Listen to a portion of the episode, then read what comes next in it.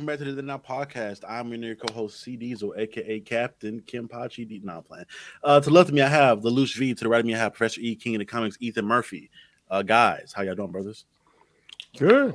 I'm pretty good, man. Uh, we got a, a nice guest uh, lined up for today. We got a, a very interesting show to cover. Mm. Oh. So, uh, I'm, I'm, I'm uh, excited for this episode. It's gonna be a good one. We've been back for, Yeah. a little bit.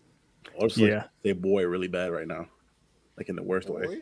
Yeah. I mean, if I, if I was gonna say boy, I'd take the hat off, shave, and then have like a red thing painted across my face. Like I, I, I go that way with that word, not Jesus. with, you know. Yeah, we're not gonna do that today. Yeah, we, we're off. We're off. And we're off. We're, we're off to a fantastic start. I love Fire it. the gun. All right, guys, we have a special guest today. A friend of us, a friend of the pod. Uh, Mr. Chris Miles is going to be here with us today to talk about some stuff.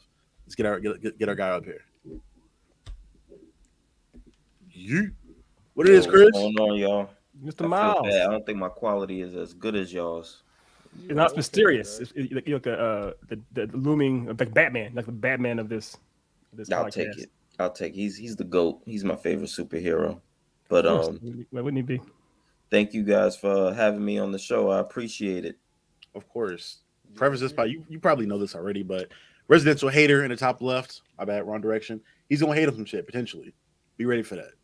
If you want him to shut the fuck up, just go out. You got it. That's all That's how we're starting off, man. we don't do that, but uh, we give guests the opportunity to do that they want to. Just be prepared. First off, I got nothing but respect for my guy Chris, because without Chris, this show technically wouldn't exist. No, hundred percent, hundred percent. For for those who don't know, as Otis said, wouldn't exist. The reason that I know Otis at all is because of Chris Miles. Chris Miles hooked me up with him uh, like over a year ago, as far as like, getting that me was to almost two years ago. almost two years ago. I was sorry, almost two years ago. He ref, uh, Chris ref, yes, Was it 2020? 20 it's 2020. It- yeah, it was because it was the, it was the uh, before the pandemic or during the pandemic. It was during. During the pandemic. That's when I was, yes. you know, just you know, connecting you with all the different blerd platforms.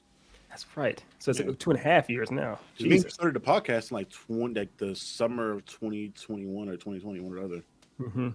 Because it was we first had tried to. A long story short, Chris referred me to Otis as far as having him check out uh, my book. Chris bought my book, uh, Slade and Ash, at a convention a while back, and then he referred to have it read by Otis and the folks at a previous incarnation of of Bay, so to speak.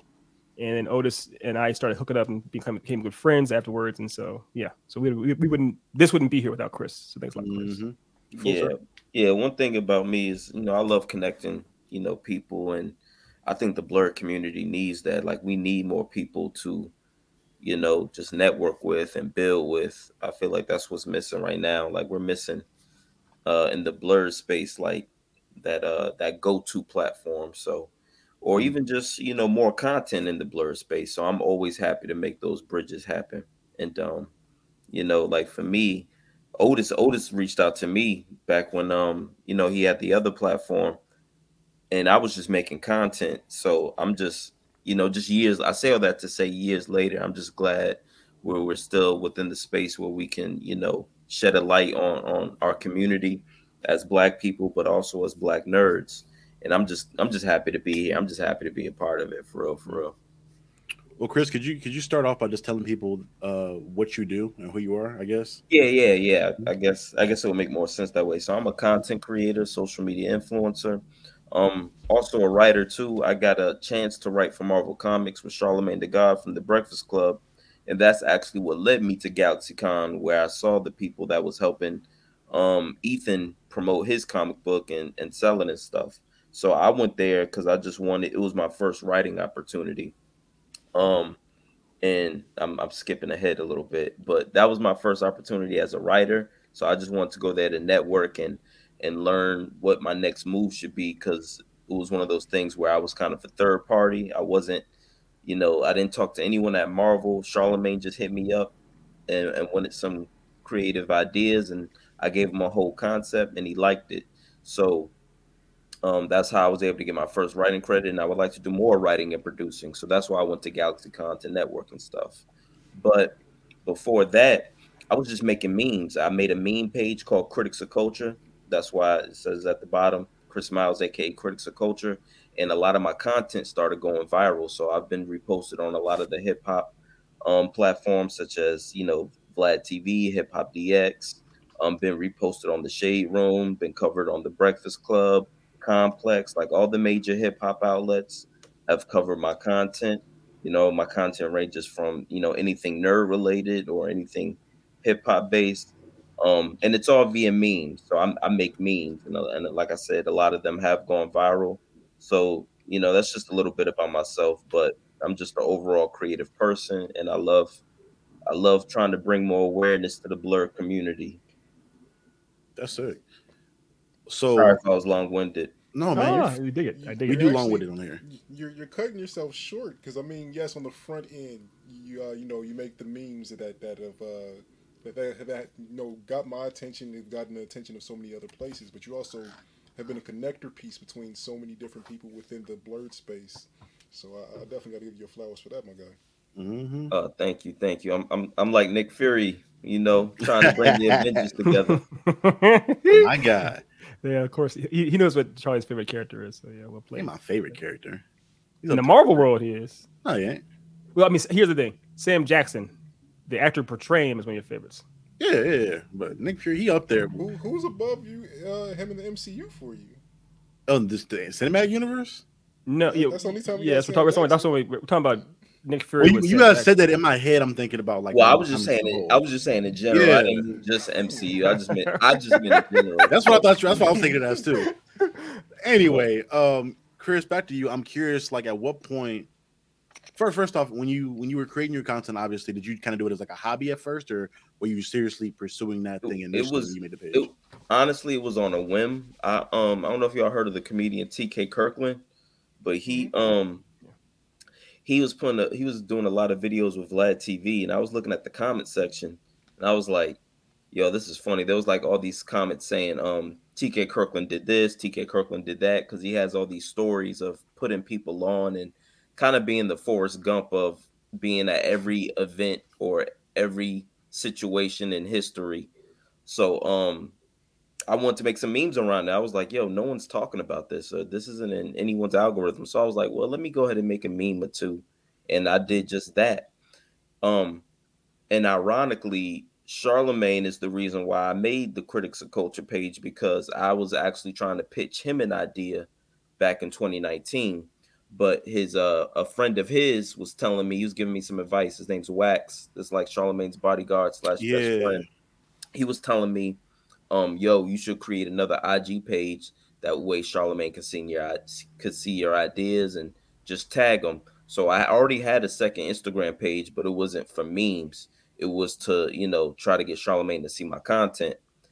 Once I uh, made that meme of TK Kirkland, I was like, well, let me just post it on this other page and and just try to tag him on that page. So I deleted all the content I had previously that I was trying to pitch to Charlamagne and just use that page as a platform to um um, I guess I guess get TK Kirkland's attention and show other people the memes. And it was one of those things. It was like a snowball effect. You know, one meme after another, the page kind of just took off.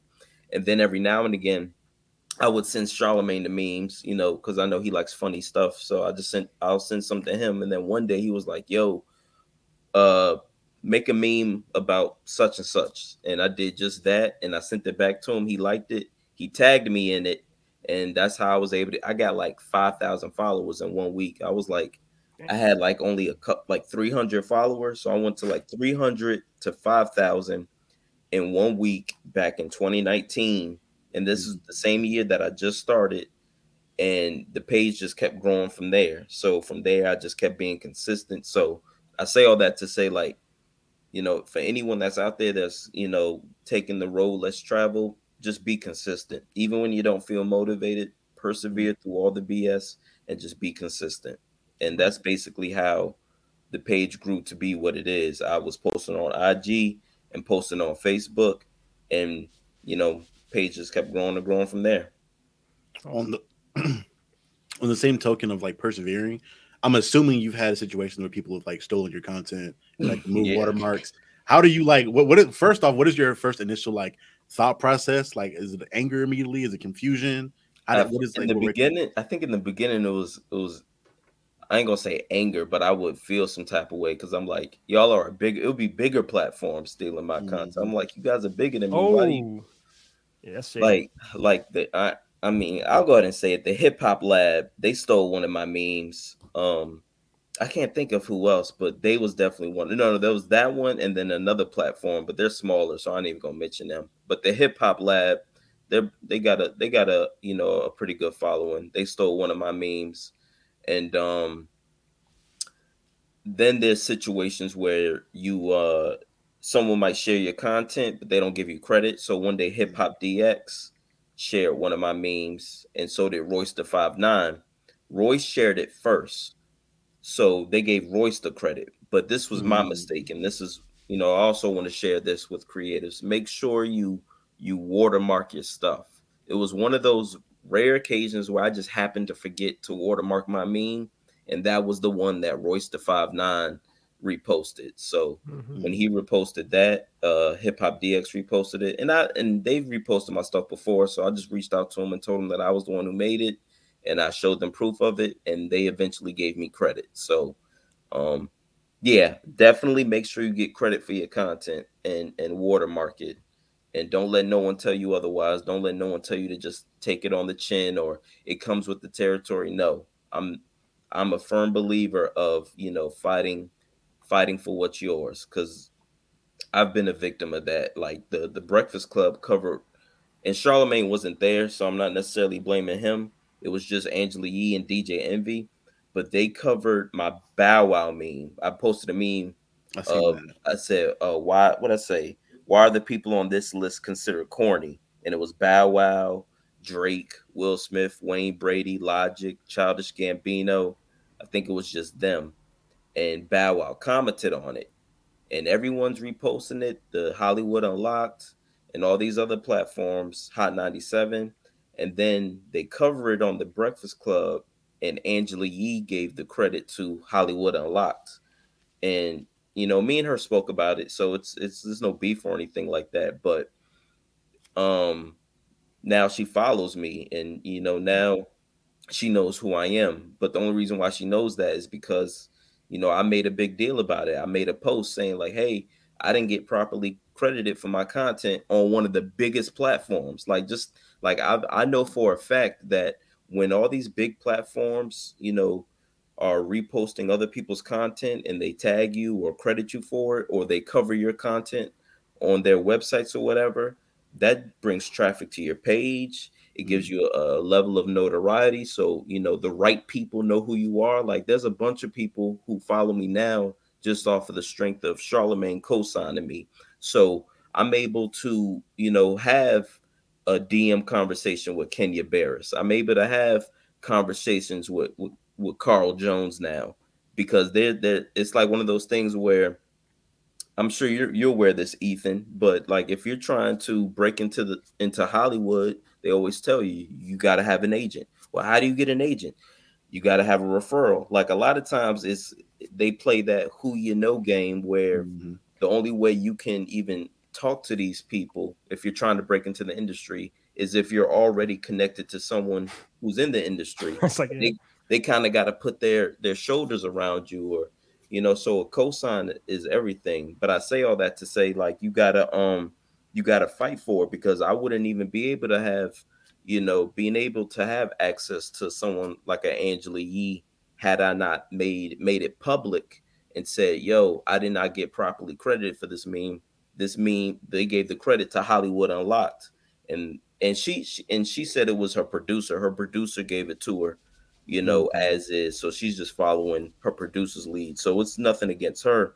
But had I said nothing, you know, me and her would have never been able to actually, you know, have a line of communication, is what I'm trying to say. Mhm. And, you know, because we were we're told a lot of times is, you know, don't um don't worry about it, just let it just let it slide. And I just think a lot of times that doesn't always work for the little guy. absolutely. Fair enough. Still, is go ahead. Uh, going off of what something that you were saying a little bit earlier, can, can you tell us about how you were able to make a connection to Carl Jones? Because I mean, Oh, It's, uh, so it's someone big in our space. So First off, t- tell the people who don't know who Carl Jones is. Yeah, Give Mr. like a brief Jones. description of who Mr. Carl Jones is. Um, so Carl Jones is the producer of the Boondocks, Black Dynamite, and just various different, you know, animated projects. He's also the showrunner of uh, The Last OG with Tracy Morgan. So he's got a lot of, he has his hand in a lot of different things. Um, Carl Jones, I think, I believe he he followed Charlamagne, and I guess because Charlamagne kept reposting my stuff, um, he eventually ended up following me and I had already been following Carl anyway. So when I saw that he was following me, I was surprised. But then I found out that he started his own animation studio. I had an idea I wanted to get animated, so I reached out to them, and you know, it wasn't Carl who I spoke with. It was a guy named Omar. Shout out to Omar. He's the head of their production. Um, it- it went from being like a, a meeting to an interview because he ended up, you know, asking me questions you know, about me and you know the things that I've done. And I guess based off of the success I was able to have off Critics of Culture, he felt like I could be an asset to Martian Blueberry. So now I, I work with um, I work at Carl Jones Animation Studio, um, you know, helping bring awareness to to his platform and his content and uh and things like that. So that's that's why that's why it's, it's crazy. My story's kind of crazy. It's like one thing kind of led to another. So that's why I say it's it's kind of like a snowball because the ball's still rolling. Like like that whole that whole idea of Nipsey Hussle saying the marathon continues. That's literally what this is. I'm I'm still in the race, and I still work a nine to five. Like I'm not. Right. I haven't I haven't made it or anything like that. Like I got to be to work tomorrow. Right. But that's that's one thing I've since here, we can yeah. Oh my god. yeah, all of us. But but since I've since I've known you, Chris, you have been. Cause I know you. I known you now for what, Three years. Three years since, since 2020, right? 2020. Yeah. But, but you've been since then. You've always been hustling. You've always been doing multiple things. Most of the times I've, I've been talking to you actually like uh, up- on- either on your way to work or coming back from work, like a long hour, like a 12 hour shifts or whatnot. So you've always been hustling, man. That's great. I love that about you. Yeah, I try, man. I um, I'll share it with y'all. I had this dope idea. I ain't, I ain't gonna share the whole idea, but I already made a meme about it, so I, Mhm. I'll, I'll share it. But I said I made a meme. I said, um, what will black people talk about? No, what will black people? Uh, what will black people talk about in a barber shop set in the Marvel universe? Yeah, I think that's what I said. like, yeah. So that, yo, when I posted that, there was so much material in the comment section, and yo, the comment section is great. Like those. That's why. That's why the blerd the blerd platforms they need they need their space, man, because like the the level of um I guess camaraderie and you know community we have for each other, the love we have for each other is the reason why I feel like a lot of my platform gets gets around because that's where I will post my stuff. Like so, I just you know whether it's Planet E Job or Blerd World or uh, Blerd Approved Entertainment, it's like all the Blerd platforms have shown me love. Like even um I don't I don't know if I should we gonna bleep their names out, but you know Yeah, we know. uh we know. Otis Yeah, is, yeah, it's- Otis is yeah Otis is an old platform like they they definitely helped bring more awareness to critics of culture so that's why it's like it's it's just I don't know for me for someone who just kind of you know stumbled his way to being a content creator or social Mhm. media influencer I don't know it's just it's kind of surreal for me so uh, I, I, I just want to I just want to say thank you, Otis. I want to say that now. I, I think I've said it before, but I'm gonna say it again publicly. Thank you, Otis, for you know even wanting to rock with me. Well, of course. I mean, your your content is always spoken for itself. Yeah, get this man his flowers, people. Yeah. Yeah. yeah. me and Chris have always, you know, we've always had a good, solid relationship where we can, you know, talk back and forth. So, I mean, yeah, I, I'm, I'm glad that I was able to, you know, kind of connect you to to that to to have that uh, relationship grow more. So, I, I, I'm, I'm glad that I could be a, a, a step in the in the in the path. But Definitely a you, step. guy. It's all you, my guy. Definitely, definitely. You you definitely contributed to you know to my story, and you know me being able to you know just to expand critics of culture and I don't because I'm still you know and I'm still figuring things out. Like I said, I don't I don't I'm I'm not rich. like I like I gotta I gotta you know save some money to get me a new car. Like I was just in a car accident, so I'm I'm still dealing with real life situations mm-hmm. while having to be consistent online because the moment people lose interest, you start losing followers and mm-hmm. don't nobody want to talk to you no more. You lose engagement. So like it's a it's just a real job. Like I treat it like a full-time job because I work I work part-time. I don't even I don't even work a full-time job. I work part-time so I can give all my attention and energy into social media. Mm.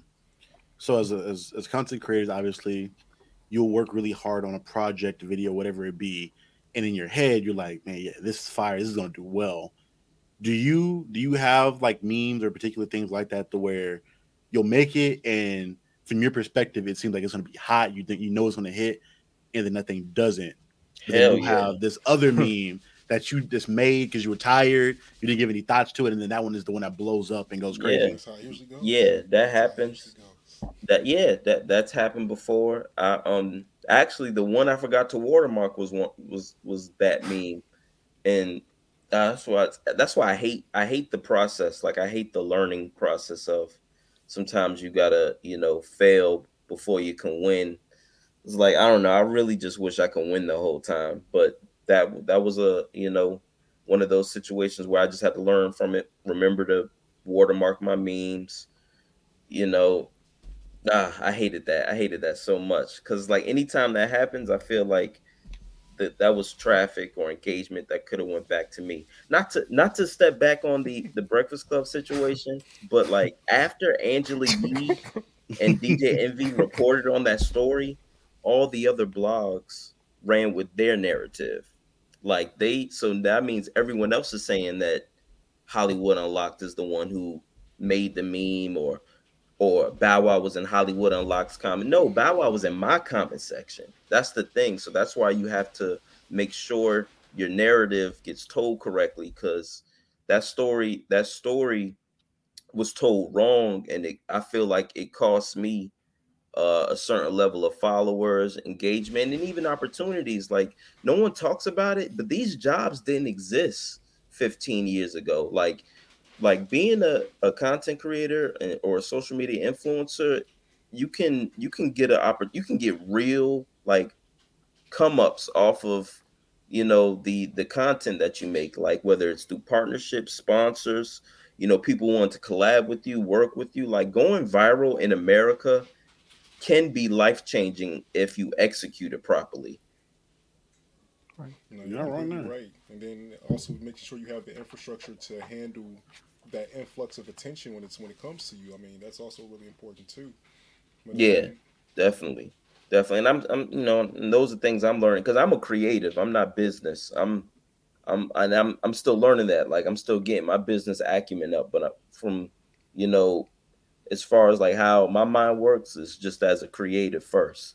So I'm always thinking of different creative things, but yo, I haven't got paid off of one meme I've ever made. Like I got all this viral success and you know, getting all these reposts on these platforms. I ain't made a dollar off that. I haven't made I only make money through promo. I make money when someone needs some content reposted on my page because I have a certain amount of followers, but I haven't made any money off of any creative thing that I've done um as critics of culture or as or like Chris Miles like solo. Like like with Carl Jones and stuff, like I work directly, you know, under them, but I'm just saying like me as alone by myself, mm-hmm. I ain't I haven't made any any money like that opportunity with Marvel. All I got was a writing credit.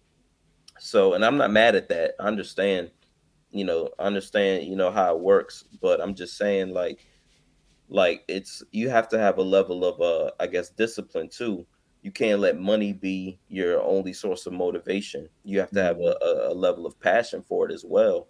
And that's just me. Like I'm, you can't. You, I'm not moved by money. You know, you can't. You can't sway me or persuade me or anything like that by telling me a dollar sign. Damn. Well, man. Uh, speaking of you know getting a buzz on social media and things of that nature, uh, we have a really big topic that we wanted to cover today.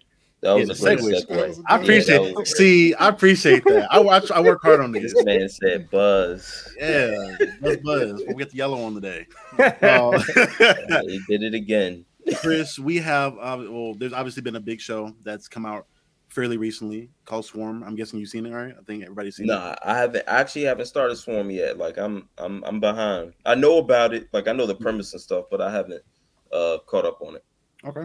Well, if you want to partake in the conversation, you're more than welcome to. We're going to try to keep things as spoiler free as possible. As Oh, we are? Information on it. Yeah, we might as. I we mean, can. you It's up to y'all. to. It's- Yeah, yeah, yo, I'm because not, it's- it's like not it's- It's been emotionally. weeks. We can. I'm not can spoil emotionally. this. Yeah, I'm not emotionally invested in that show. Yeah. So it's like if we was now, if you was talking about Demon Slayer or something, then yeah. Because right now everyone's talking about the first episode. Next Yeah, season. yeah. Next Yeah, yeah, season, because I, I, I only know I only know the anime for Demon Slayer, so I don't know any of. I know Otis has read the manga all the way through, I so we can't do spoilers the for that. I know. I know Yeah. that one very Yeah, you know too Yeah, much. yeah. So, so he's yeah, so we can't do so so we're not doing spoilers at all for Demon Slayer. It's Anyway, first episode. Forget it. We'll spoil it. Fuck it. We'll do it. We'll get Yeah. into it. Uh, we're talking about Swarm, show created by uh Donald Glover and Janine Nabers, uh, both the co-directors and writers on Atlanta. Team back up with Amazon and doing some great things. Obviously, with them, I think they have like a multi-project deal with Amazon. Actually, I think Glover is going to be doing a Mr. and Mrs. Smith like spinoff show pretty soon here, and Janine Nabers is getting like her own tech independent show too. So I get I don't know if Swarm was like the first beginning of their deal with Amazon or if it's something that they had to kind of do to get into their own projects. But to say less, it's a good project altogether. I'm enjoying it. Um, obviously started Dominique Fishback, somebody that's done very well up until this point and stuff like Project Power. It- it's a pretty good cast. Obviously bringing in some other pop stars. We got Billie Eilish in here and some other notable names. What do you, what do you, what do you guys think about the series Wait, wait, all around? I, I was appreciating Otis's face while you were talking. Just his face was a. We'll, we'll do we'll do an actual uh, Yeah. a, a short of just Otis's face reaction to every word you said. This then. I, mean, Look I, at was, his I was listening to him. doing my homework, man. trying to do my homework from now on. Yeah, yeah. Okay. The, the the homework uh, I respect. The the opinion I don't necessarily agree with, but I mean we're gonna get into it. That's what we We're gonna get for. into it. We're gonna get into it. Oh god. All right. We're gonna get into it. First and foremost, you guys know how we rock around here. Let's get overall thought process on the show as a whole, Mhm. and then we can break down individual parts. So, Mhm. Otis, the residential hater, go ahead, give us your first thoughts, Mrs. Tank Meter, please. Uh, so I mean, Swarm. Uh, I really thoroughly enjoyed the concept of it. Like you know, bringing some of the things that have gone around uh, Beyonce's life and putting that into this series, I think was a great idea. Um, some of the performances are really great. I thought Billie Eilish killed her episode. Right, like she, I didn't know she had that in her. I think she murdered that.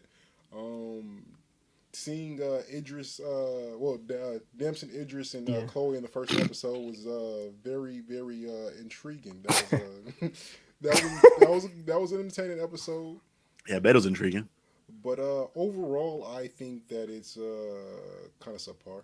Um, I think that the idea for everything uh, that he wanted to show was there, but I think the execution of it was uh, mediocre, especially when we get into the later episodes. Um, like there was a fake documentary within there that literally just like was a completely different cast, essentially using the same terminology, but that it's supposed to be within the same world, but it was fake. Like it was not a real thing, and I it it it, being where it was kind of disrupted the flow of the series. It took me out of the immersiveness of it, so I didn't appreciate that. Um, I, I, I wanted more from this. Like I, I wanted uh, a little bit more of like a cohesive storyline to build up to something, and I don't necessarily think that we're going to get more of that or any of that. I think it's just pretty much done where it is, so I didn't necessarily appreciate that.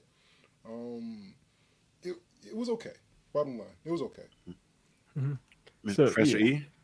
So my my opinion, I didn't because I at the episode for those who don't know, or for Mr. Miles, our guest, um, the, all the episodes open by saying this is not a work of fiction, so that you know it's meant to be inspired uh, by something. And then I asked uh, Otis and Charlie what, what this was meant to be derived from, and they told me how this is actually, for those who don't know, this was based on events that actually happened with Beyonce and her fans um, or stalkers or whatever it might be and I thought that was a pretty pretty interesting angle to, to approach this show from. Um, and like Otis said, the execution can get a little rough at times. There were times because each episode is roughly about half an hour long, And there were times when the episodes dragged bizarrely, they seemed bizarrely slow at times. And then once they when once something finally happened or, or popped off, it was like it was it was like very engaging, but it was weirdly the pace uh, was kind of it struggled at times. It, it struggled to keep my attention from time to time. However, when like I said before, when things got going, I was thoroughly enjoying it. Um, it's just that they were so mismatched. I couldn't quite enjoy it all the way through. Mm. Uh, Billie Eilish's episode or Billie Eilish's performance. If you didn't know that that was Billie Eilish, you'd be like, "Wow, this this is an amazing thespian doing their thing at the, at the height of their their, their craft, so to speak." Killed it. Killed it. Mm. Uh, and like, like you mentioned before, the star of the of the, of the piece, Andrea, uh, what's her name, Dominica Fishback. Fishback. Dominic, that's her name, Dominic Fishback. Wow. Uh, yeah, she she she did. She showed up. She showed up every episode to do her thing. I mean, you believe she was disturbed in every way possible but it was just a little inconsistent overall. In the episode that Otis mentioned, the one that was the pseudo documentary, it was interesting because I kind of liked it, but at the same time, it was bizarrely anachronistic. And what, what I mean is because it's like they were in this within the world of this show, they were they were pretty much saying that this character we've been watching is a real person doing these real things. Yet they put pictures of another fake person doing these things um, and all this stuff is based off of real events that happened. So you think they may have, might as well have gone all the way and actually had a real news report from a news from a real reporter in our real world showing this stuff, or kept consistent by having the main this these character having showing pictures of her or whatnot. But they didn't do that. They did something in between, which is weird, even weirder. Hmm. Um, so overall, it was a enjoyable ride, just kind of a weird, weird one, weird inconsistent one. I'd say. Hmm. So unlike my two colleagues here, I thoroughly enjoyed the show. Obviously, me being a big horror fan, I kind of have a soft spot for the genre in general. But with the show itself, I in the the critiques, I agree with a lot of mostly being that documentary style episode. I think it was like the eighth or it was the second to last, um, sixth. I I with that one either I would have either moved that episode like near the beginning of the show, possibly if you really wanted to have that in there, or would have kept it all together. I feel like that episode did kind of throw off a little bit of the pacing for me and kind of interrupted the immersiveness of the show because you really weren't. It's kind of out of left field from the last episode. Um, but things I loved about this show, obviously, it's very much so similar to the shots of Atlanta. And like Glover does this like long shot thing where he'll focus on a singular shot, but he won't focus in on like a single point in the shot. He leaves like a bunch of subliminal messages within the shot or certain things um that are supposed to be more, I guess, philosophical in nature or kind of be like a metaphor to something else. But it's because the shot's so wide and he doesn't focus in on anything else. Unless you're like rewatching the episode or like I had to find like three different videos on YouTube of people breaking down what individual things meant and what he was trying to convey in that episode, which was cool when I found out what they were. but the fact that I had to go and like research and find people that hyper analyze it to find out what he meant in that or what that was supposed to be I, I, think that was you made me work a little too hard for that for your message there when it came mm-hmm. to that. Slightly but pretentious, you know, a little bit. But I, I, I like it though, an extent. I, I, like the way that he shoots his stuff. It's I like the low, the slow. Everything I liked about Atlanta is what I liked about the show in general. When it comes to these shots, I thought the character writing was really well done. Even although I, I can't think of too many side characters throughout the show that I didn't like to an extent even the jokey characters with uh, Paris Jackson and her having the whole run about her being black and that whole little comedic oh, gag was hilarious. Yeah, yeah. Um, shout out to Melania Obama, Malia Obama. I can't I can't pronounce her first name for the love of me. Uh, she she helped write episode five.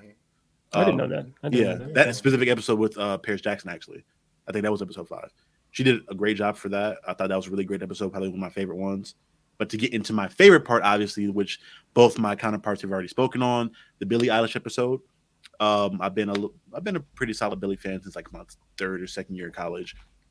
For people that don't know, uh, her family she comes from like a family of creatives. Like her parents were both act. I think her mom was an actor, and her parent her dad was a, a music artist.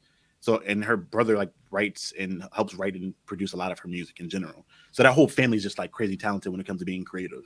So it, it surprised me to an extent on how good she was acting in that scene but I figured she'd have some sort of acting chop. You, I don't know. I just feel like you grew up in a family that creative and that talented. It's tough for me for you not to pick something up. Um, well, not to cut you. I'm sorry, but she. The only other thing I seen seen her acting before was uh, I mean, she hosted Saturday Night Live um, mm. several months ago. I, I, think she had done some stuff on like Disney Channel or whatnot before, but I hadn't I hadn't seen that kind of stuff. So it's this role for me, I was like, wow, she actually can. Because she's very different when she was doing sketches. Um, Mhm. So if you watch her music videos, her music videos are very much so like horror themed, and so she fit the billing to me. Um, I can't say she did like too much acting in that, but she did like crazier stuff, like having spiders crawling out of her mouth, needles everywhere, and Mm. shit like that.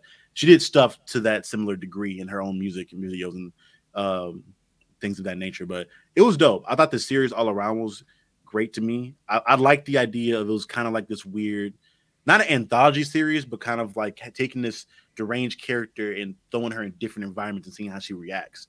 I even loved it even more near like the end in which you're seeing her kind of being reformed by meeting somebody else and her going through all that past trauma and then seeing that snap. Like Dom, first off, shout out Dominique Fishback. I gotta give her a round of applause because the character acting she did in this was nuts. That's like her acting in this was on the part on the level of like Homelander level, where that person is portrayed a crazy person so well. I don't know if I could trust you in real life. Like I have to make like I have to look at you like out the side of my eye to make sure you're not snapping on me. And it's I think I don't know if it's the eyes or what it is, but people that portray crazy characters that well, I'm like, you gotta have something loose to an extent because that was nuts. Well, she, I mean, what was was fun too was uh is that the even even in that documentary episode, which I I thought the, the documentary episode was interesting. It just kind of seemed odd the way they did it.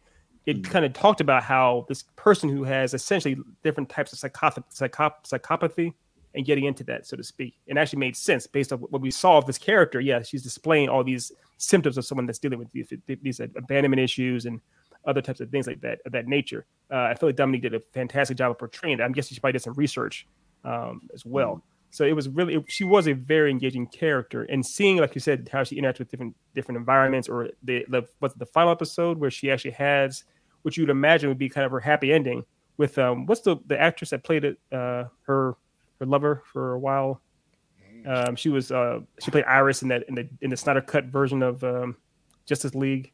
Um, Oh, What's God, what's her name? was her, That was it? killed. I'm, I'm, I'll look it up. But but all the way, all I'm saying is that she, it seemed very much like she could have had her perfect ending. Her Hollywood ending could have gone off into the sunset with her with her lovely girlfriend, but she couldn't stop being who she was. mhm. Uh, and she had to, of course, she like you said, she snapped back into being that monster. And it was and she was said it from the very beginning. Uh, we know since the very first opening episode that she was obsessed with uh, the character who's basically Beyonce or uh, Naja. yeah, Naja. Naja, right? Naja. Uh, and this, and her girlfriend says, "I hate Naja. I hate her to pieces." And ordinarily, Mhm. that would have set her off. She would have killed them. Dead. I mean, she has killed multiple people for saying that kind of stuff, but she didn't do it. So uh, throughout the episode, she keeps on saying over again, "I do not like Naja. I hate Naja." Then, of course, uh, Dominique or Drea buys these tickets that cost her, her like several months of rent. These big, huge, expensive tickets. Gives them to her girlfriend, and she's like, "I hate these things." She snaps. He loses it on her. And then Naja, I'm sorry, then Drea snaps back and goes back into full Homelander mode and just, just, just kills her on the spot. And like you said, the way she did it with that with those cold, brutal way. those cold shark eyes, I was like, just I was disturbed watching it. How she did it, I was just very disturbed. Uh, so yeah, her performance was second to none. The thing I love about that scene as well that that I think Gambino does really well is almost almost some Tarantino type shit where he builds that tension of the scene. Like in her going in the act of like murdering her girlfriend at that point, there's no music, but it's like the way it's shot is that you it's from like an elevated position. So you're seeing things from like almost not a bird's eye view, but it's almost like you're looking down on it, at least from my perspective on it, where if like to me, it felt like I wasn't supposed to be watching this, which I guess makes kind of sense, but that's at least my perspective from it. It, it was really dope in the way it was done. This like that, that's one of the best things about the show is the shots to me. Yeah, Right. I, I do believe that they uh, they got some great shots for it. I think that Dominique's ability to constantly reinvent herself throughout the the series was uh, definitely uh, high tier as well. Uh, my issue was just like more so in the cohesiveness between episodes and making it feel like a series. It, it did feel almost anthology esque, where like it was just completely just separate one off events. I feel like a little bit more cohesion between those would have uh, elevated my score for it a little bit. Mhm. But I mean, overall, it was an enjoyable thing. Like this, it. I think this is a project that is. um it's a higher level than what majority of content that is coming out right now, but it's still. I feel like I could. It, Bino can put out better, so I, I'm curious to see more from him. Mhm. But I, I- I can't just like just go and say like this is a, a great piece. It's it's it's okay. It's okay. Yeah, I mean, I, I I applaud them for what they were trying to do. It was a very different portrayal. Also, I can't think of any. It doesn't happen that often that we have um, the portrayal of someone dealing with you know any kind of a mental illness that is a you know a, a black female on screen. That doesn't happen that often in a, in a compelling character. And I was glad to see that done well. Um, and she did an amazing job. Like you said, the performance was amazing. It is much bizarrely kind of anthologic in a sense that it doesn't seem like that you're watching a character's consistent lifestyle because it, it seems like she's in the first episode she's a, almost like a child and she has a, a, breakdown. Then by the next episode she's like somehow already like a honed serial killer. It's like how would she go from point A to point B so well?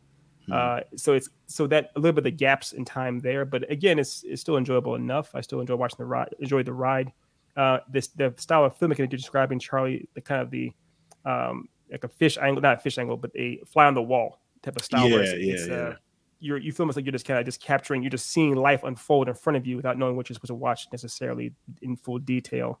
I think it can work in a certain sense. Um, so I enjoyed that as well.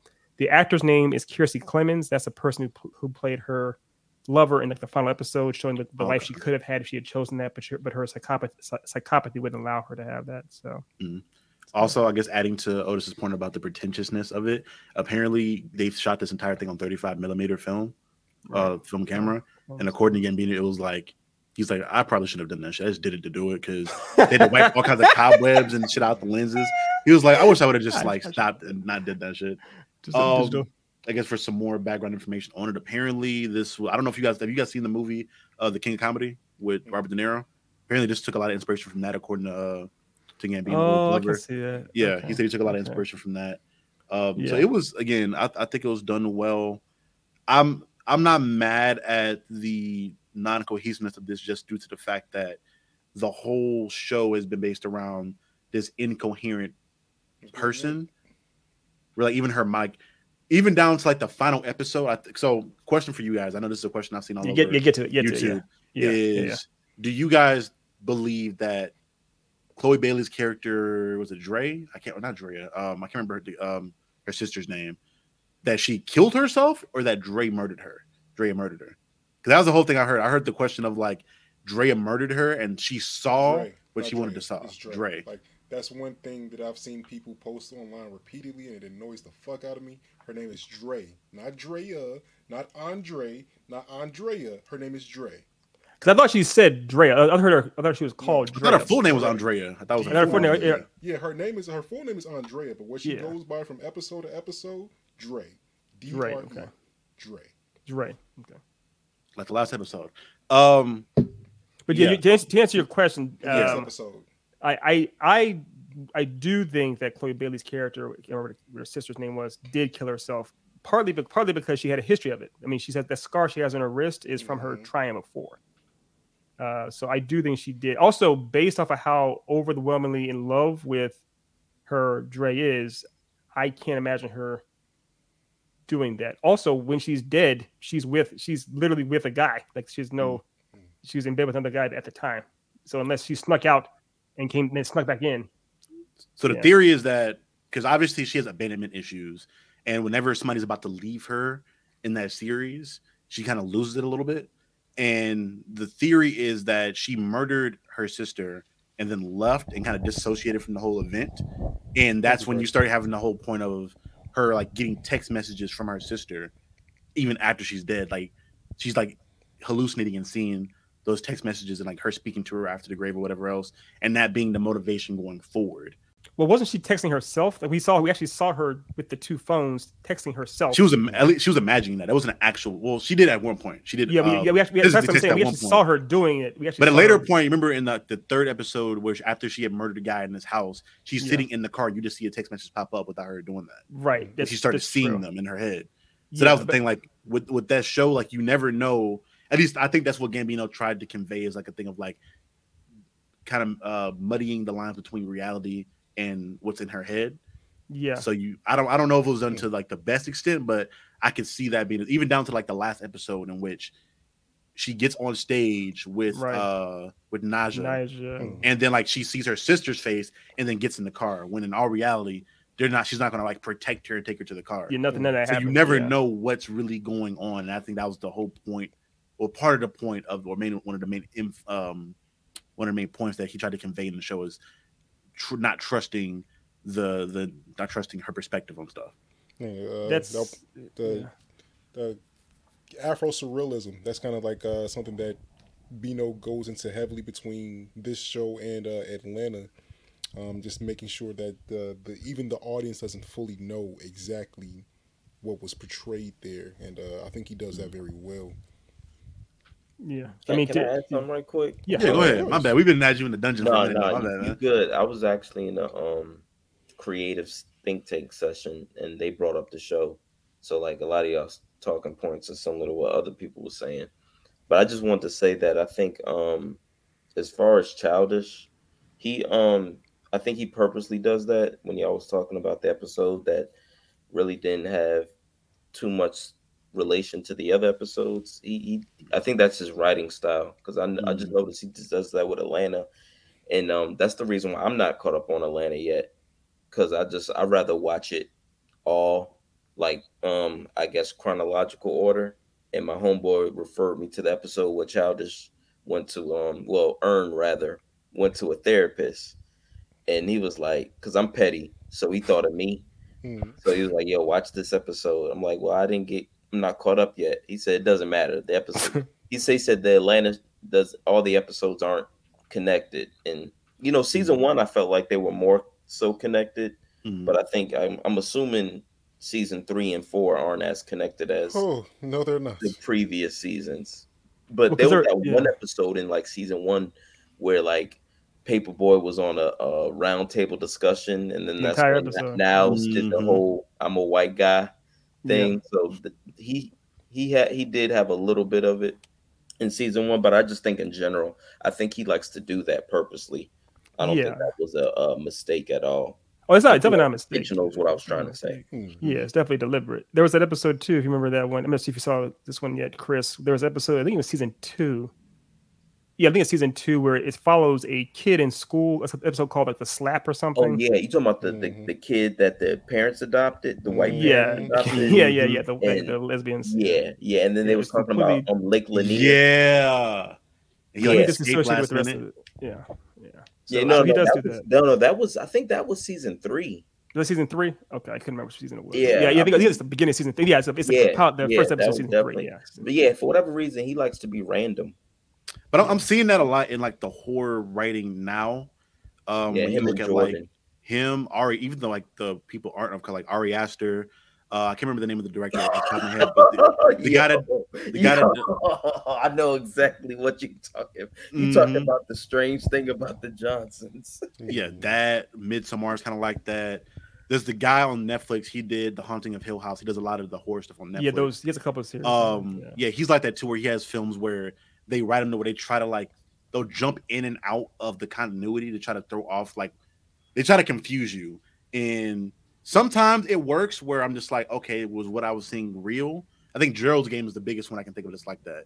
If you guys haven't seen that, um, pretty solid. King, the Stephen King one. Yeah, Nah, well, I think it was based. It may be based off that. it's based on Um, Stephen King book. Yeah. yeah, it was a solid film. I enjoyed it, but it was like that as well, where they went. She went through the events of like hallucinating her husband and hallucinating events and things being there, and then at the end of the film, you don't know what was real or not, and it was it was a whole thing. But Mhm. I, I see I see it as like a consistent theme over of horror, like over the past like maybe like five to six years or so, maybe. Well, well, one one thing too. Have you all seen The Shining? I think I think you, I know you have Otis, obviously. Uh, have, have Chris and Charlie, have you all seen The Shining? Nah, I've actually never seen The Shining. Yeah. Okay, so real quick, Charlie. I mean, sorry, Chris.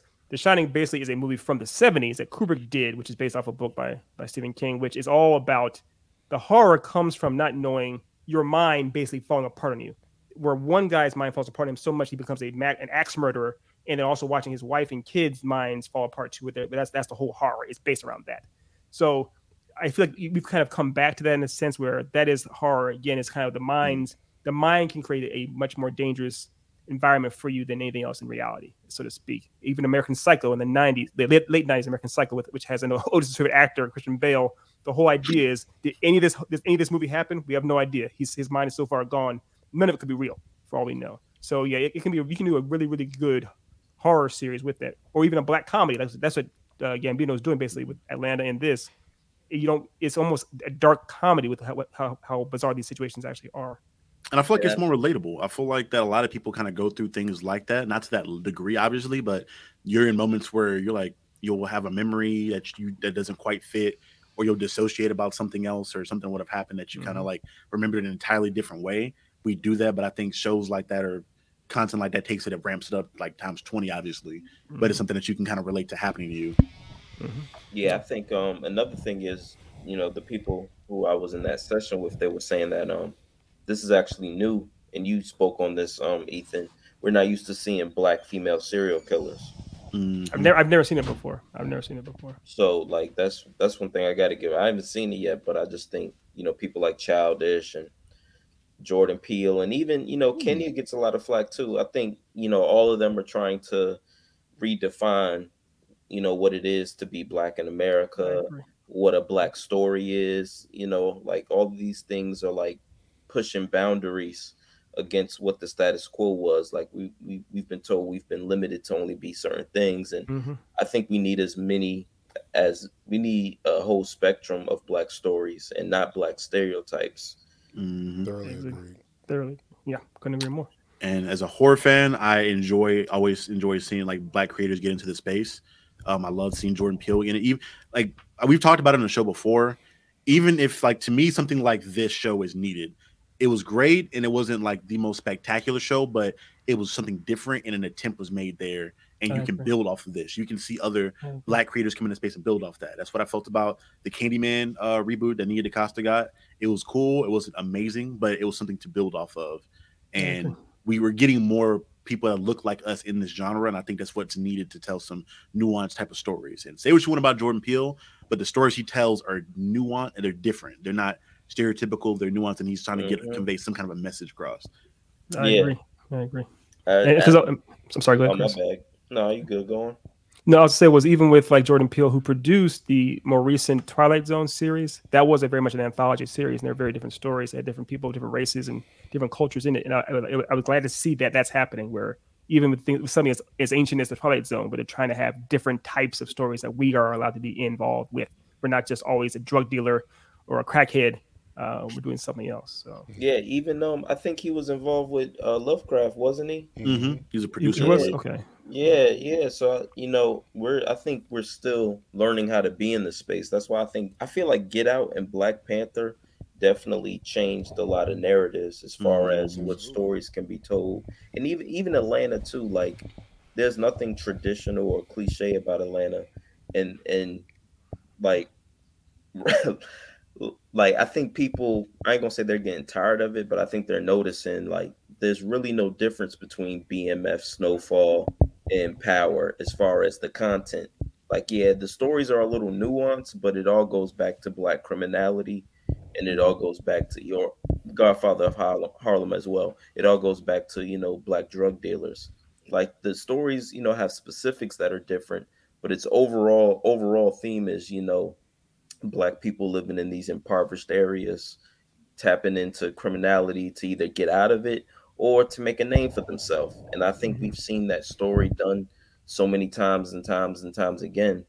And I think that's why it's refreshing to get a, you know, some content from Childish, Jordan Peele, and all these other, you know, black create. Even even what Michael B. Jordan is trying to do with Creed, he's trying to, you know, make it a comic book. I, I would I wouldn't mind watching a boxing anime with, with people that look like us for once. I'm watching it immediately. I know that's, that's the. I, I literally sold a car on um on Sunday to some blerds, basically because they were blerds. They were they were ready to walk out, but because I was a blerd, we were able to connect on, on actually on uh on Megalobox and and um and Baki. He was a fighter, and and I, I sold him a car. He, he was about to leave angry. So it's like we we definitely are hungry for, we're thirsty for, we love that kind of content. hmm Uh, and like Chris was saying, like we, we want to see uh, people like us doing things like that, not just being the same old, following the same mold. And to play off of Chris's point, that's the one thing I love that about these new like the creators coming in is that they're taking these stereotypes and they're turning them on their heads. Like Gambino a lot when it comes to like him wearing. I think there was one episode in Atlanta I remember vividly of him wearing FUBU to class one day, Yeah, And yeah, that yeah, being like yeah, a big yeah. thing. and wearing that the was fake clothes. sad. That was sad. Yeah, that was another weird Right. episode. Yeah. and he Yeah, turned that the- into something different. That's what I But, liked but the it. thing about it is that episode took me back to middle school because I remember trying to chase the trends. I remember Yeah. trying to, Mhm. you know, dress like everyone else.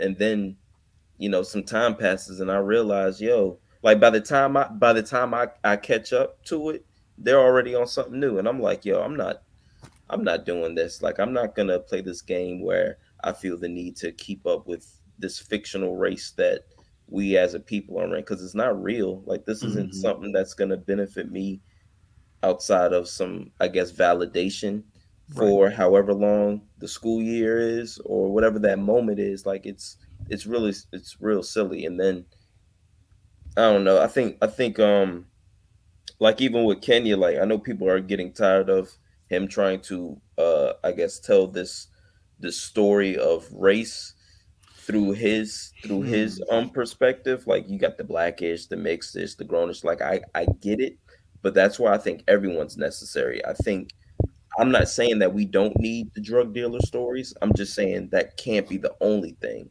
I'm not saying that we don't need Tyler Perry talking about toxic relationships within the black community, but that can't be the only thing. Like for a long time, Hollywood is like only investing in one black story. Right. And I feel Right. like we need them all.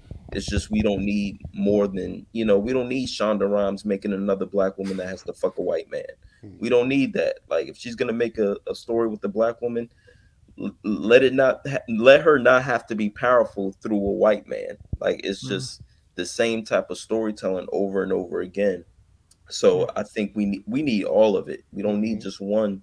We we need you know spectrums of black stories, and then it can get to the point where we become universal, and it's not necessarily based on race. It could just be a, a, a simple story. Like Ch- like China doesn't look at Sam Jackson and Denzel Washington as you know just black actors. They look at them as actors, and being able to sell overseas is important to Hollywood. Right. That's the re- I think that's the reason why in a lot of the promo for Black Panther they kept Chadwick Boseman's face covered. Yeah, They they, well, him they, They yeah, the, the Chinese posters have him with him wearing the helmet with the helmet on. Mhm. It was the, Right. the old pastor in the original one, yeah. And, And, the, but he the, was- but these are the narratives that we're trying to change by making different content. Yeah. You don't understand. I think what was it for Boyega and Star Wars? They kept him like they minimized him on all the posters over there, or took him Right. out altogether. But but you know what's crazy? My homeboy, he's he's a film head. Like he was showing me how after Black Panther, um, in um, Solo, they started putting childish.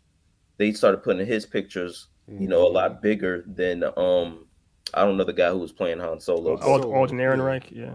yeah, yeah, they started maximizing um Donald Glover's pictures on the uh, movie posters. Mhm. So like like I feel like Hollywood knows when there's like real momentum behind black audiences, black movies, all those things. We just and this is where it comes to us like we have to be consistent. We have to we have to support Jordan Peele the same way we support 50 Cent. Like we have to support Mhm. you know Kenya Barris the same way we support Tyler Perry. Like we can't just only only support these people when they're talking about drug dealers, basketball players, and rappers. We have to talk to them when they're talking about black people in space or aliens.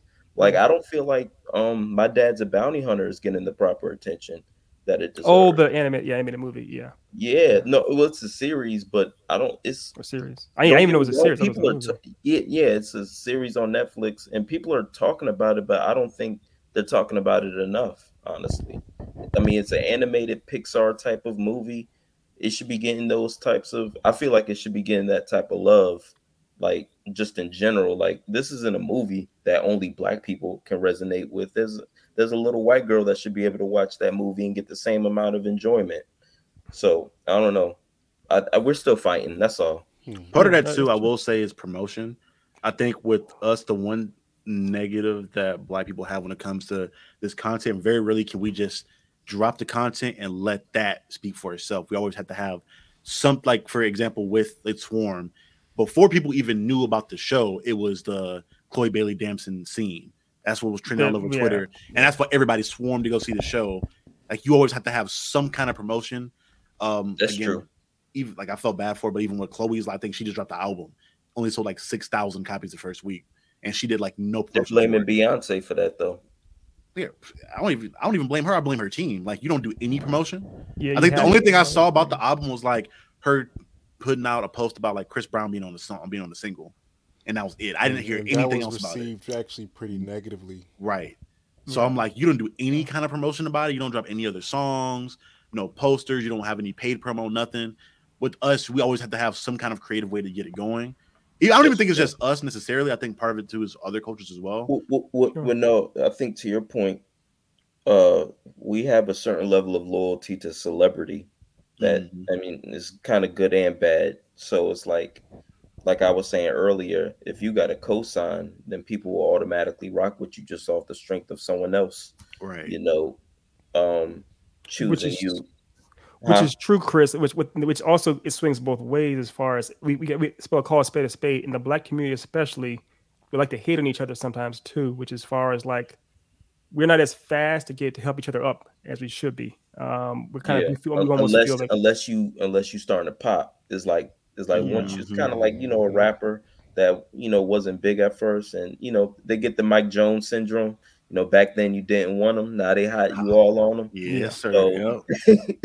so you know a, a lot of us are like that we wait Mhm. until you're you're popping or we'll wait till Drake does a song with you to Mhm. you know want to actually look into you. So I feel like, and it's not even just celebrity, even with brands, like you know, you put a Nike shoe and a FUBU shoe right next to each other, they they'll be the exact same shoe, but just put the take the FUBU logo off and put Nike on it, and people gonna buy it. But they Mhm. was overlooking it just because it said FUBU on it. Mhm. Right. So a lot of times we be loyal to the wrong things exactly the, exactly. to, to our detriment. hmm Mhm. Yeah. I, I ain't mean to make this this Oh, podcast. No, no, that's what we're, that's what we're I talking love these about. That's- That's, conversations. what that's what we're talking about. Yeah, because that's I I'm- think that's I think that's important. Honestly, I really If, do. if we potting, we potting for real. I like these conversations. I ain't That's, gonna hold you. that's that's why I'm wait I'm waiting to see Slayton Ash. Yeah, I, I wish man. that would be. I, mean, I can't disclose some of the things about that, but yeah, was. I'm just messing with you. no, but- but uh, but yeah, I I would I would love for it to be a because that was one thing I'll, t- I'll say real quick. I, I know Charlie knows this already before, but there was a one there was one student that was looking at Slade Nash back in the day before the pandemic, and the one thing they asked about was making sure that changing Ash from being black to white, and I was like. That ain't happening, and of course, it looked well goodbye. So it's like that's the whole point of the story. Is like because the whole idea they were like, is it? They said, is it believable for there to be a black officer, a black, you know, law enforcement? I was like, Damn. I know, I know, I know, I know, the world, I know the world screwed up. I know that, but this is my story, and that's my boys. You know what's anyways, crazy? What you gonna call it? Maxine. I think her name was Maxine from um from Living Single. Erika, Erika Oh, yeah, yeah. Alexander. She Mhm. said she went through the same thing. She was trying to pitch. Um, I think it was Concrete Park.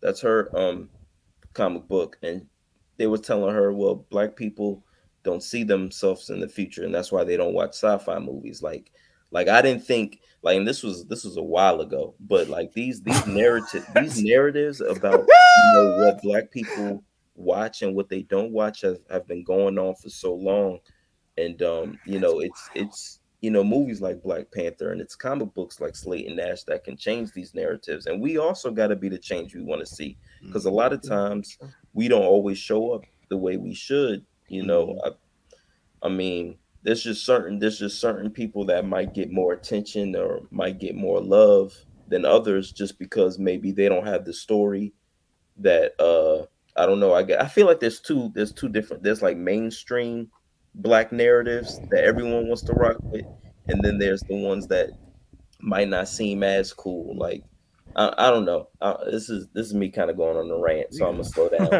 Play, to play devil's advocate on that, I, I, I will feel agree like with we, you. we, we pick and choose which black narrative we want to see Mhm. in movies absolutely. and TV shows. But well, and Hollywood does that too. I, I'm sorry, you, can- you can. Yeah, we started, both. but- but, uh, yeah, we. That's what I yeah. said. We we kind of do that. We, we we perpetuate the stereotypes, but we don't Yeah. create. them. right. right. I, yeah. I, I think to play devil's Yeah. advocate, part of that, it, it's outrageous when you when you say stuff like that. That that would be a thought, but when you think about, for a large majority of the time, we didn't even promote anything outside of the stereotypes. Like we did, Yeah. a whole, we've talked to plenty of uh, other older gentlemen, even older than the people we have on this show now. My other two older, older than me. Yeah. And when they talk about when they were younger and they were into nerdy stuff like that, publicly, even nerds that may not have been nerds in the low low will scrutinize nerds that were public about that stuff. Like that was seen as something that was lame, blah blah blah blah. blah. Yeah. So when these studios are seeing what black people are showing up to, they're showing up to all the juices, to all the Boys in the Hood movies.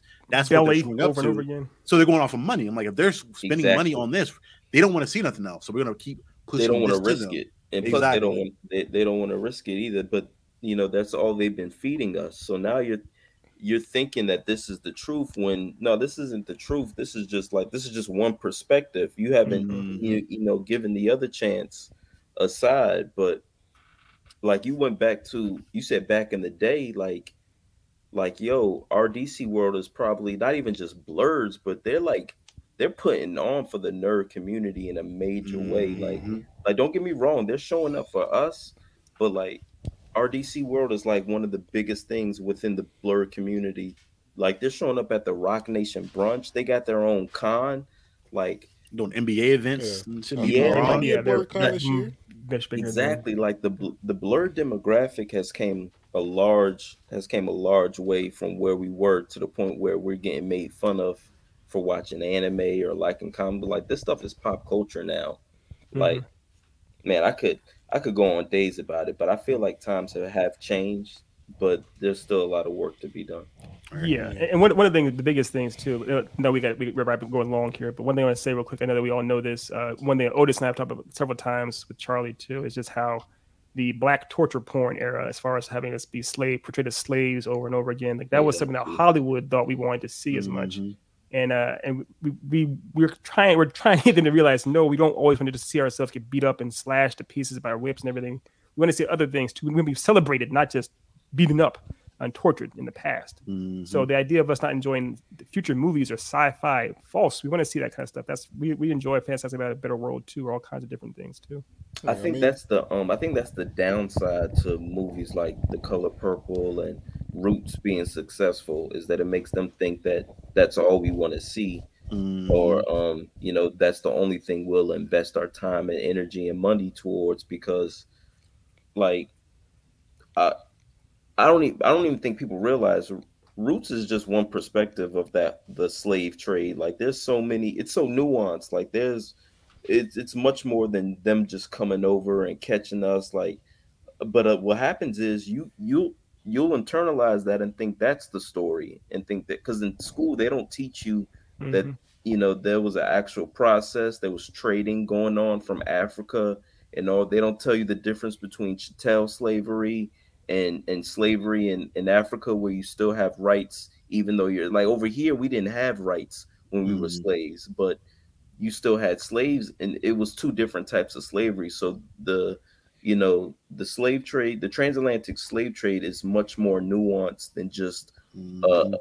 a, a generational series such as Roots or Queen or whatever they try to you know tell us or promote to us. It's it's so much more than that. But going back to Black trauma, we we're like force fed that stuff and we feed into it. That's why when Tyler Perry was doing his thing and he was on his run, that shit set us back. Movies like that and Precious and Oh yeah, all those all those things set us back. Yeah. I ain't gonna hold you. That's why I look at Kenya Barris and stuff kind of funny.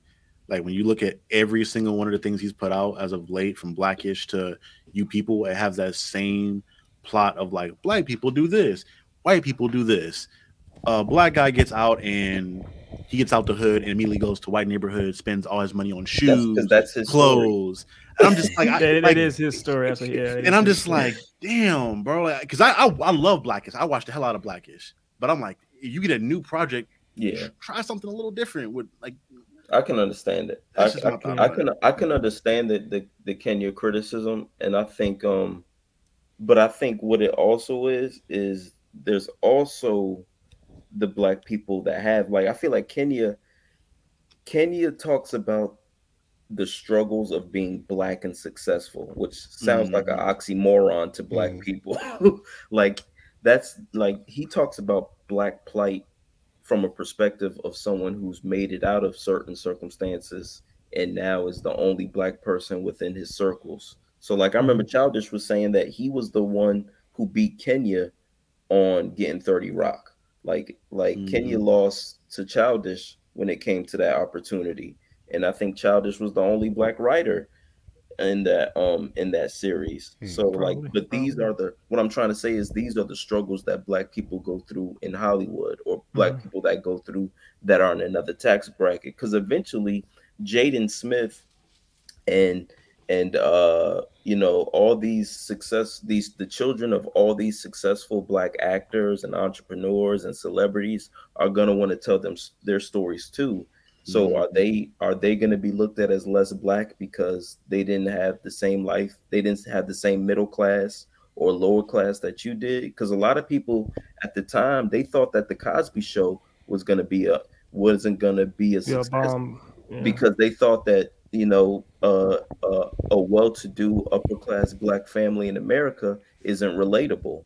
So I feel like I feel like that's what Kenya is trying to do. I feel like that's his goal, trying to change that narrative of what it means to be black in America and black and successful. But I just feel like the more he keeps putting out the same thing over and over again, I feel like that's gonna get kind of get lost in translation. But I think all these you got Rashida Jones, Tracee Ellis Ross. There's a reason why he works with them because Mhm. Rashida's family, that's that's Quincy Jones' daughter. Tracee Ellis Ross, that's Diana Ross' daughter. I'm sure they have a lot of stories of you know being biracial or being black in the in the entertainment business that maybe we can't relate to, but maybe someone else can relate to. You know, that would be. I mean, that's that ended up as, accurate. like, if you did a biopic, like you say, on Rashida Jones uh, or, or Tracee. I mean, it'd be an amazing like biopic, almost seeing the seeing them growing up in that kind of world. it, I mean, it it'd would because because eventually Blue Ivy Blue Ivy's gonna want to Blue- tell yeah, her story. yeah. I Like think that's, what, that's what I'm trying to say. Like the the level of success that we have, the more and more we we get to that, I guess that upper echelon. I guess it comes off as we're we're detached from the larger community, but I just think we have to remind people that that we're not. I think that's the struggle though, is when you have like whenever you have a person like that in which they grow up successful or they're kind of disconnected because they have R and P problem like rich nigga problems. They're like like Gambino specifically, right? For the longest time, we heard what oh he doesn't like black women, X, Y, and Z, all kinds of he narratives that wasn't even up. rich. He was just middle class. Like I'm middle. I'm middle class. Right, Like, I'm not. but he's I'm not he's a celebrity at that point. He's Uh, had he- successful he- music and stuff popping off. But I think even before that, I think before that, he kind of he was one of those black kids that may have felt as though black women ostracized him, Mhm. so he went towards white women. I'm not knocking it. I'm not judging. I'm just saying like whether we want to talk about it or not, like that's a prevalent within the blurry community is all these Sure. black men complaining about black women not you know wanting to be with them when they were children I, or when they were in teenagers or high school. I feel like that's what childish was. I don't know if he was. He was he was a blerd when it wasn't popular to be a blerd. the That's difference is. between Exactly. the difference between the two scenarios to me though come lies in the fact of when you see a lot of those people in, within our community kind of scorned by that in which they they promote those narratives as far as black women not liking them the difference with gambino was like he's putting black women in his projects and like putting them in positions to succeed like even with this, That's- this show alone like he brought in a pro- like he brought in dominique fishback i think they even gave her like writing credits or like producer credits on the show as well like he's you, you people put that narrative on him, but then he's also giving back to his culture. Yeah. I think that's there. There lies. Him and difference. Jordan are doing it. Him and Jordan are both Mhm. giving black women opportunities, but their their reality is the opposite of that. As far Right. as like you know, Childish isn't with Zazie Beetz. I think that's the name, Zazie something. Zazie, Like, Yeah, yeah, yeah, yeah, his yeah. co-star, yeah. Yeah, yeah. He's in real life. He's he's with the white woman, and, and so Mhm. is Jordan, and and nothing's wrong with that. I'm I'm just saying, like, I don't think they um, I I don't think at the time I think they felt as though maybe they couldn't resonate with black women or black women didn't like them. And you know now that now that they're like bigger now that maybe now maybe now they're more mature than what they were, but they they I think there's like a tweet or like a post of childish saying something about uh black women not liking him or or something like that. I forget Must what have it Yeah, was. I feel like I, I feel like I heard something like Yeah, that. When, I'm he was, just when he was younger, uh, yeah. yeah, I'm just saying younger. people I just don't think people forget that. That's all. Like Right. he might he might not be that person anymore. But I- Also, also, I think a lot of that when you look into the blerd community too, is some a, a- a good not good. I can't. I'm not going to generalize here, but I've seen in plenty of groups where they get hyper radical in the other sense of like anything white is a negative and they can't get past that. Yeah. You've Yeah. seen all kinds of groups to where if you post like a nerd crush and this person isn't hundred percent black, or like Zendaya. Like Zendaya has talked publicly about black girl magic and she loves her black identity, but then you have constant of like, oh, she's not really black or she's not X, Y, and Z because she's mixed or because she's, she's not black enough. Looks a certain. Yeah. That's what I'm. I'm like in that sense. It's we can't get past the fact of they're not the they don't fit the the the mold. So we look at them differently and we give them success and we're giving them the props, but we don't give them the same respect as somebody that's fits the mold, which I get yeah. to an extent because you want to see yourself in that person. Right. But at the same time, I'm like, you gotta like support all of yourself. Like right. it's kind of weird to me. I don't know. yeah, that's, that, and that's what I was saying. Like we, we, we, we are so critical of each. I mean, back in the day, I mean, y'all are all younger than me. Back in the day, Otis is probably related to somewhat.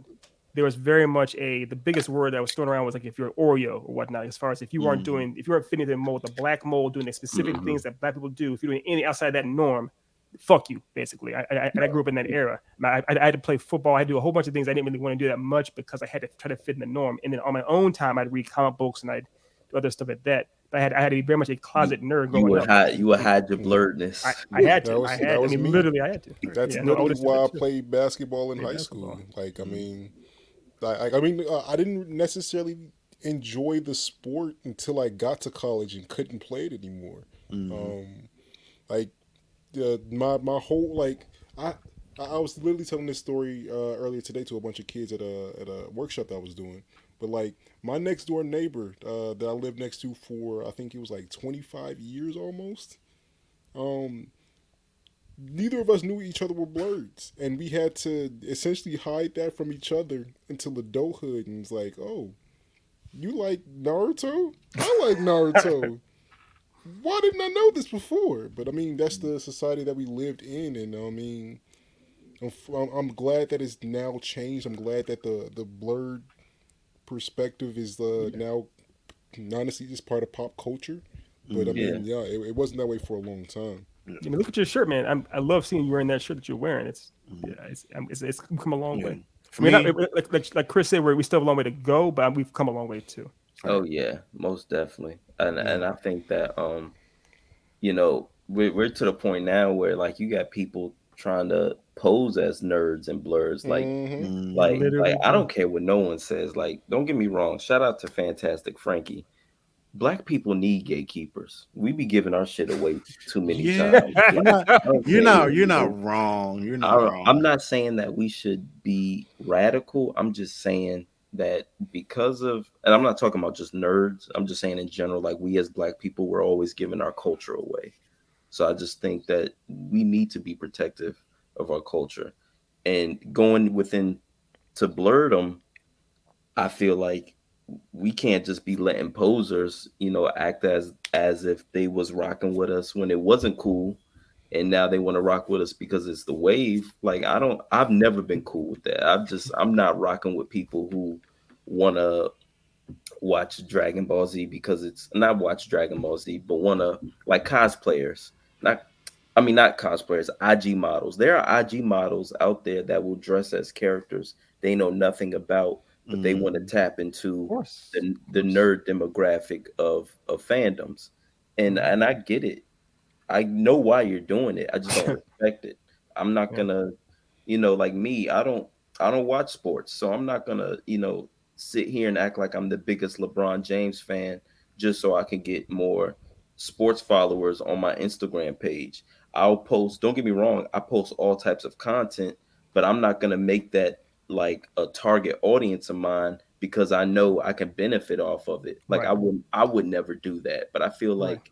I feel like people you know they just want to they just want to ride a wave and i just don't think this is the wave that people should ride on unless they're going to commit to it yeah I, I agree with you to an extent on the like financial game part of it like if you're doing it to make money but i think people can, should be allowed to be like a super casual fan of something if you want to like if, if you're I, if it's genuine though, like yeah, you're saying you casual, like, you, that's perfectly fine if you're casual, yeah. but be genuine. That's I think that's across the board. Yeah, like yeah, like a lot of those, like like as far as comic conventions, a lot of those comic book writers and a lot of the guests that show up there, I, am sure a lot of them like are, are disheartened when they see characters that they created being worn by people who don't even know those characters. Because let's be honest, the cons now have been cosplay centered majority, probably the last decade. Like it's Mhm. like everything else is irrelevant. The, like Hilton from BlerdCon had a whole situation because a white girl.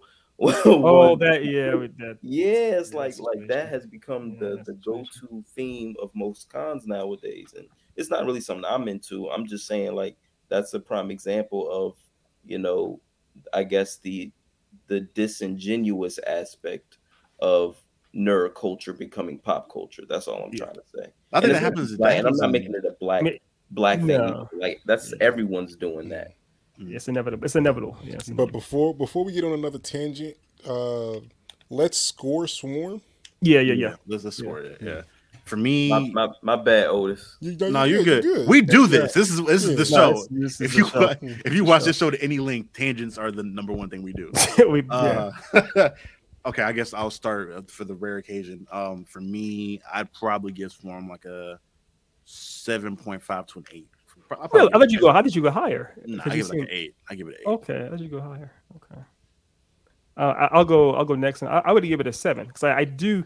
It still was a well shot. It was very well shot. The performances were very unique in themselves. It just kind of some of the how it was executed was a little off, but I, I still give it a solid seven. Very solid seven.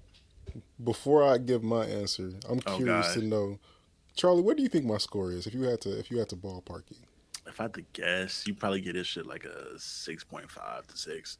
I say six. nah, it's a seven. It's a seven. Okay, okay, okay. Um, I think there are a lot of good things about it.